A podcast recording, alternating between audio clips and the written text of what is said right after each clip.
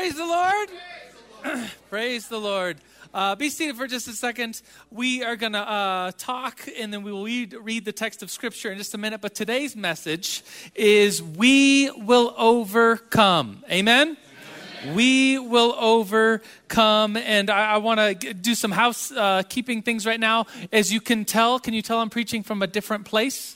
I'm up here. There was a piano back there. We've moved that. We have a couple more chairs in here. Uh, we have a very good problem, which is uh, a church that is growing, and we're, we're trying to be socially distant. So we're trying, and, and we're talking as a staff about different solutions. So just know we're thinking about it. We're trying, okay?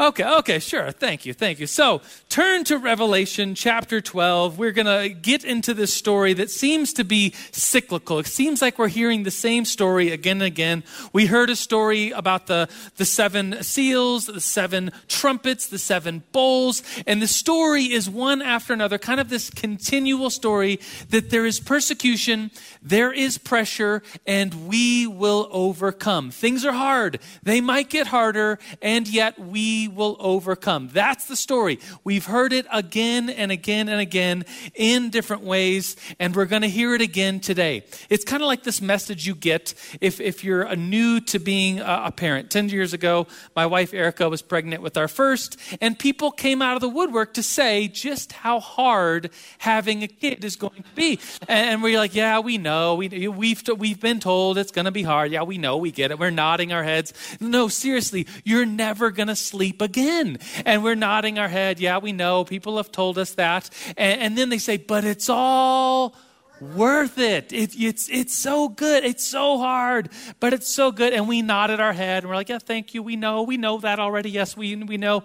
And we had no idea until we were in it. And then, yes, you're right. Everything people said, yeah, it's, it's hard. It's really hard, but it's all worth it. And I think about this message in the book of Revelation, the last book of the Bible, tells us again and again and again it's going to be hard. This world is hard. There's going to be moments of, of, of grief, there's going to be moments of pressure and suffering. It's going to be hard, but it's all going to be worth it. We are going to overcome. We hear that message again and again in the book of Revelation. And so I'm here today to preach it to you once again. Things are hard. Like things, there's pressure in today. Like it's an election year. Uh, there's pressure. There is persecution. There was a, um, a pastors conference a couple weeks ago at our church and pastors from all over came and one of the pastors at another table. I was uh, table hosting one table at another table. This pastor from wisconsin was sharing that there is tremendous pressure for him in his town where he's at. The mayor said he doesn't want any church meeting. He wants churches to never meet again. He said this. And so this pastor is pastoring at this church where it's like the tremendous pressure of this guy. He was just sharing in tears about this struggle he was going through. There's there's pressure amongst us in america in the world, there is persecution. I think not like the early church, but there is pressure amongst us. And it might get harder, and it's all going to be worth it. In the end, we will overcome. So if you would, would you stand with me? We're going to read. Uh, we're going to read for a little while. So if you're able to stand the whole time, please do. Uh, Revelation 12, verse 1. This is a kind of a mythological paradigm. We're going to see a dragon. We're going to see a woman. We're going to see probably the most horrible image in the Bible there is. I've read the whole Bible, and this is probably it. This is a horrible image. You can't unimagine what we're about to read here, and it's it's pretty bad. But let's get into it because in the end we will overcome. In the end, it's worth it. Here's the sign. Verse 1, chapter 12, the book of Revelation. A great sign appeared in heaven. Not, not, I mean, we've been, re- we're now 12 chapters in. We've had lots of great signs. Here's yet another one. And this one is of a woman clothed with the sun, the moon at her feet, a crown of 12 stars on her head. She is pregnant. She cries out in pain as she was about to give birth. Who is this woman?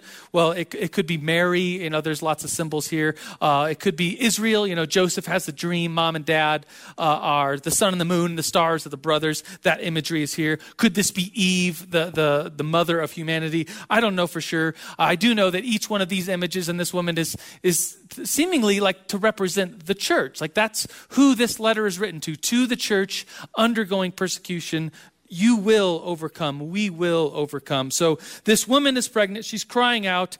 And then another sign appeared in heaven an enormous red dragon, seven heads, ten horns, seven crowns on its head, representing power and might and political means. Its tail swept a third of the stars of the sky, flung them to the earth. The dragon stood. Here's the image. You can't unimagine this. The dragon stood in front of the woman who was about to give birth so that it could devour her child the moment he was born. She gave birth to a son, a male child, who, in quotations, will rule the world, rule the nations with an iron scepter. Here's messianic language and metaphor here. And the child was snatched up to God and to his throne. Thank God. Verse 6 The woman fled into the wilderness to a place prepared for her by God where she might be taken care of for 1,260 days. Some of you may just need to hear that part of the sermon today that the Lord is watching this. The Lord is watching over us, and He has prepared a place for us undergoing suffering that He might take us there and we might have reprieve from the evil one, from death, from sin, and all that's going on. And it says that it was 1,260 days. That's an interesting number, a, a, small rabbit trail here. If anyone is quick at math, if you divide 365 by that number, how many do you get? Three and a half. Wow, how did you know that? That's good. Well done. But we've seen this number before. We saw it last chapter with 42 months. How, how many years is that? 3.5. We will see it here later in this chapter with time, times, and half a time. How many is that? Three and a half. We keep seeing this number, that it's, it's half of seven, half of this perfect number. We keep seeing it because maybe we're seeing the same story again and again. The author wants us to know we're going to go through hard times. It might get worse, but in the end, we will overcome. Then war breaks out in heaven, verse 7, Michael and his angels fought against the dragon, and the dragon and his angels fought back, but he was not strong enough, the devil. They lost their place in heaven. This great dragon was hurled down, this ancient serpent called the devil or Satan, who leads the whole world astray. He was hurled down to the earth, the angels with him. And now we know this red dragon, he is the devil, he is Satan. Verse 10 the good news. Then I heard a loud voice in heaven saying, Now salvation and strength and the kingdom of our God and the power of his Christ have come, for the accuser of our brethren, who accused them before God day and night, has been cast down. Amen? Verse 11, the, the verse for today, the title of this sermon, and they overcame him by the blood of the Lamb, by the word of their testimony. They did not love their lives to the death. Verse 12, therefore rejoice, O heavens, and you who dwell in them. Woe to the inhabitants of the earth and to the sea, for the devil has come to you, having great wrath, because he knows that his time is short. This is the word of the Lord. Let's pray, God. We thank you that no matter what happens on this earth, that you are in control and that we will overcome. Lord, it's a simple prayer. It's a simple reminder to us of who you are. So, Lord, we praise you. We thank you. And all God's people shouted with joy. Amen. You may be seated. Thanks for standing. That was a while to stand through that text and my little repeat, reprieves. But I have three point sermon for you. You already know the last point. It's we will overcome. The first point is this, and I, I thought about how to word this all week, and I, I just said you don't have to fake fine. I thought another way could be to say it's okay to not be okay. It's another way to word this. Permission to, to be in here and to not be perfect. Like we were uh, on Thursday, that the men of our church were meeting back in the, uh, the, we call it the upper room right there. A group of men, a great turnout. And, and we were going around just saying like, no one's perfect. And, and the men even joked, we're going to put a sign up above the door and, and that says, perfect people can't come in. Is that what it said? And I said, yeah, go ahead, do that, Tim. You spray paint it up there. That'd be great. You got my permission. Because when we come in here and we look around, we know that I know that I'm not perfect, but I look around and you, maybe you look around and say, oh, everyone else has got everything together and everyone else is just perfect. No, we don't. There's no perfect people in here. We are all going through something. There is in this story a woman about to have a baby and a dragon, and she's not having a good time. This is a horrible situation. I've read the whole Bible, and this is probably the most horrible situation I can imagine. A pregnant woman about to have a baby only so that a red dragon dragon can eat it. Like I, if there's kids in here, I apologize. That's a that is a horrible image that you can't get out of your head. Things are not okay all the time on the earth. This is not a perfect place. We are not perfect people, and yet our society, you know, the, even the greeting, like how we greet each other, forces us to say everything's great, right? Like how do you greet each other? You say hi, and then what do you say? Hi, and then you say how are you doing? And then what are you supposed to say? Great, I'm doing. You're not supposed to say, "Oh, I woke up and I stubbed my toe, and then I had toast and I burnt my toast, and then I dropped the toast jelly side down on my stubbed toe."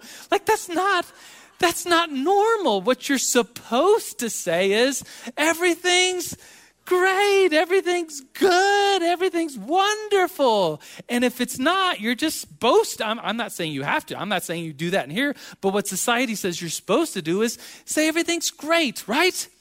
In here, let's we don't have to do that. Every week, we have an altar up here, a space where we come. We, we pray for each other. We pray for healing. We share with each other prayer requests. We come to the altar and say, Everything's not perfect. My life, is, I have sin in my life, and I want Jesus to overcome that sin, and I need him in my life. This is a place where we share about brokenness and grief and disappointment. If the Bible tells us anything, all the, the think about the stories in the Bible, think about the, the prayers in the Bible Bible that are being prayed. That some of them are just like, wow, full of grief and asking questions. I'm thinking like Psalm 22, my God, my God, why have you forsaken me? Or out, Psalm, is it Psalm 130? Out of the depths I cry to you. Like some of these Psalms, Psalm 40, I'm in a pit of mire. Lord, help me. I need your help. Or Psalm uh, 3, Lord, smash the teeth of my enemies. Like, can we pray that? Is that like, yes, like these are prayers that, that like Jesus says to love your enemies, but these are honest prayers from honest people. They, they're not how to pray, but they are uh, like giving us permission of this is the way in which you pray. This is the rawness that you can bring into the community of, of Christ and say, it's okay to not be okay. You don't have to fake it in here. It, things are at times horrible. I mean, today I'm having a good day. Like if someone said, How you doing, Joe? I would say I'm doing good. I'm great. I'm okay. But there are days when I'm not. There's days, maybe this is one of them, when you're not okay. And we can bring that to the Lord. We can bring that to the church. I'm thinking about like funerals. Like as a young pastor, I had thought about you know, what my first funeral was going to be like. I went to seminary and I, I, had sermons, like funeral sermons, ready to preach. And I just assumed, like your first funeral, you imagine, at least I did, of like an old, uh, like great grandmother character that lived a long life in the Lord. And you do her funeral, and it's just like a, a celebration of her life, remembering things great grandma did. And oh, she did this, and she always went to church, and she brought so and so to church, and she brought me to the Lord. And, and we share those stories of great grandma. And then someone makes a joke. Remember that time she drove over the bucket of paint in the driveway? Oh my gosh, that's so funny. That paint is still there. Oh, it's so fun.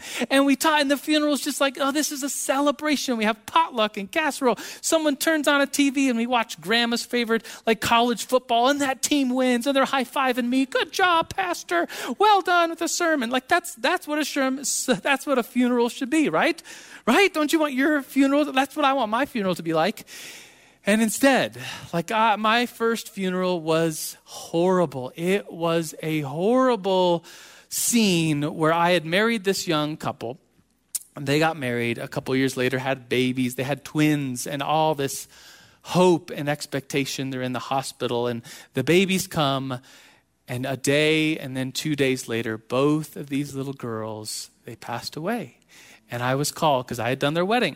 And so I was called, and, and that was my first funeral. Like, wipe the smile right off your face. Like, this is the worst situation I can imagine for this young couple. And we go, we, the funeral site is, is a hole in the ground. It's one casket with two little baby girls in it. And, and the mom had wrote uh, letters to each of the I'm thinking about it just now. Like, she had written letters to each of the girls saying, I only got to know you for a day, and now I have to say goodbye to you for the rest of my life. And I read these, I tried to read these letters, both of them. because she couldn't. I'm too emotional. I can't read them. Would you mind reading them? And say, Yes, I will do that. And I couldn't either. Like just getting through these letters, weeping. And that's what we could do. We went out to lunch after, like the people, there was casseroles, but no one was smiling. No one was talking. People were crying into their plates of food. It was horrible. Like that's the church and we comforted each other. We read scriptures together. We cried together. This group of people cried together. And I think it's okay to say, yeah, things are not good. How are you doing? Not good. If that's where you're at and you're in this church, this is a place where we together say, yeah, things are not perfect right now. Things are sometimes not okay at all, but we will overcome. Jesus is with us. And there is an enemy who wants to destroy us. There's an enemy. We see him. His name is the devil, Satan, this red dragon with power, who would want to embarrass us, who would want to shame us. The enemy is not politics. The enemy is not this other party. The enemy is not uh, governors or leaders saying churches can't meet. The enemy is a roaring lion, a dragon who would want to destroy us. And there is a war happening angels and demons. This scene is like this is a scene uh, of metaphor and, and, and outrage of war between good and evil. And that is happening, but it's not like equal and opposite good and evil. No, the side of good wins. There is a battle, but Jesus has overcome, and we will overcome too. Amen. Amen. Amen. Second point is this. Um, uh, it tells us to not love our life to the death. And I'll, I'll read that passage because it's right after they overcame him by the blood of the Lamb, the word of their testimony. And in verse 11, it says this And they did not love their lives to the death. Therefore, rejoice, O heavens, and you who dwell in them. In this world, there is suffering. We can do the right thing sometimes, and as a reward, get, get punished for that. Like, that, like we, uh, the, our society, our world outside of the church, like I think we just seek pleasure and we seek uh, excitement and we seek the next thing, and and there's this world where of pleasure and we as christians say well even if there's not pleasure i'm going to do the right thing. I'm going to choose christ even if that means suffering. The, the book of revelation says again and again like it might get worse. It already is pretty bad. It might get worse. But choose faithfulness. Do not compromise. God is on his throne. I'm reading this book right now about uh, prayer. It's by a russian author this Russian author says that uh, before his lifetime, he knows of this true story where the communist civil war was going on, and soldiers went to a town to find this woman who was of the, another political party, and they were going to either arrest her or kill her, like, like it's pretty serious uh, political crimes of being on, on a different side of the pol- politics. And uh, it was found out that this, they were, these soldiers were searching for this woman in this village, and her neighbor was a Christian. And so this Christian woman goes over to this woman's house and says, You have kids, and the soldiers are coming to either arrest you or kill you. Why don't you take your kids? I don't have kids. You take your kids and just go. Just flee, get as far away from this place as you can.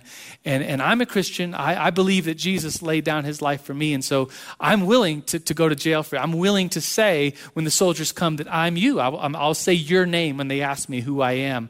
And so this woman agrees. She leaves with her kids and this other woman goes into the house and just waits. And sure enough, in this story, the soldiers come in. Who are you? She says the other woman's name. And right then and there, she is killed. She gives her life for someone else. We, as Christians, we don't love our lives to the death. We are willing to give them up, give them away, because that's what Jesus did for us. This third point is this we will overcome. Amen? We will overcome. Point three this is good news.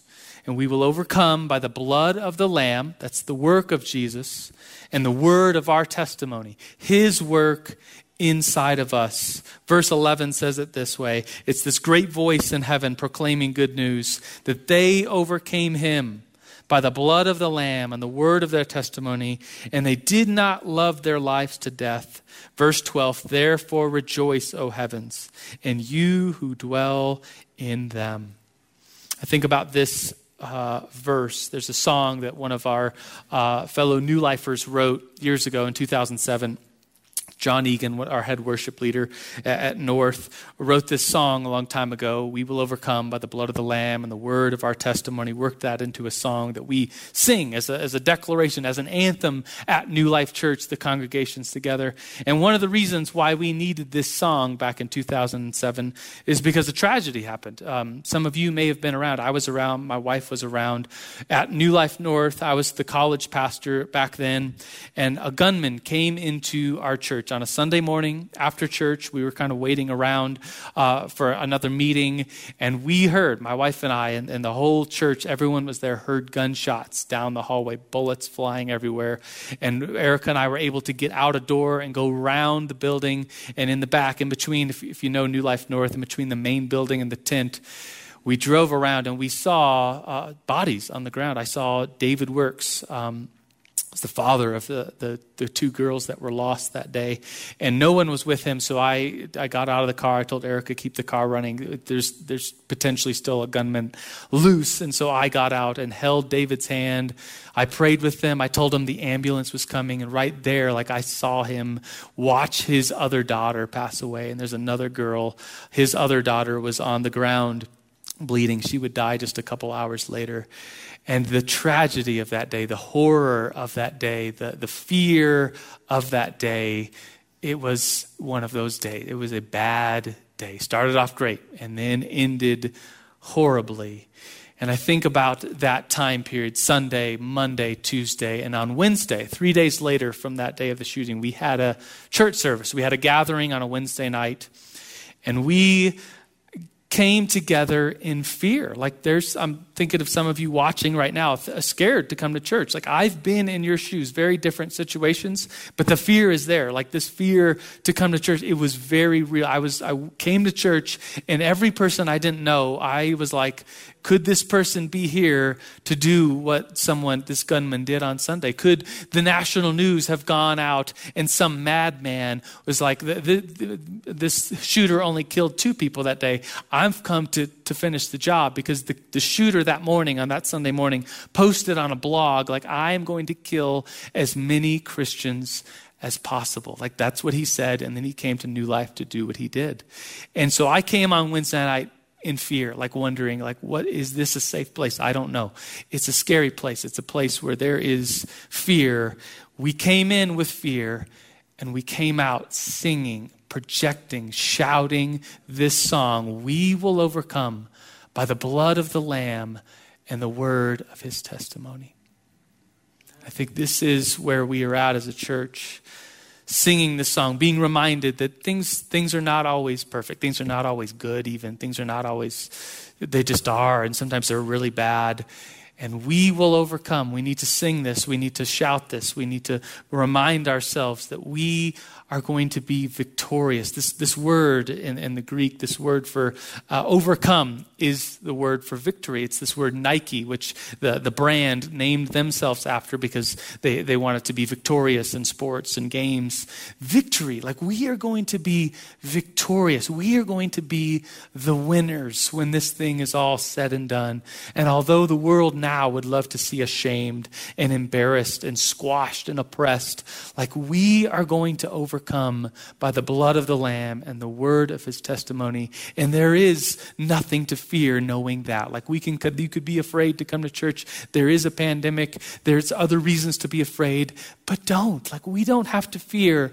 He has overcome and we will overcome by his blood and by the word of that testimony inside of us. Would you stand this morning? The band is going to come. We are going to sing that song this morning. Brett's going to lead us in a moment to, to, the table, to communion.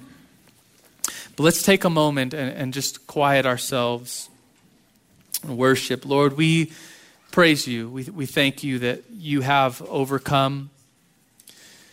We thank you that, that we, you have overcome because of your blood, your body broken for us. Lord, as we, as we consider this gathering, we, we, we call ourselves the body of Christ and we consider that, that your body, Jesus, your body, we name ourselves after you, is broken. Your body, Jesus, was broken for us. Your blood was shed for us. The image of your body is one of a broken one. The image of your body is a lamb slain for us. So, Lord, we humble ourselves, we quiet ourselves as we prepare for the table.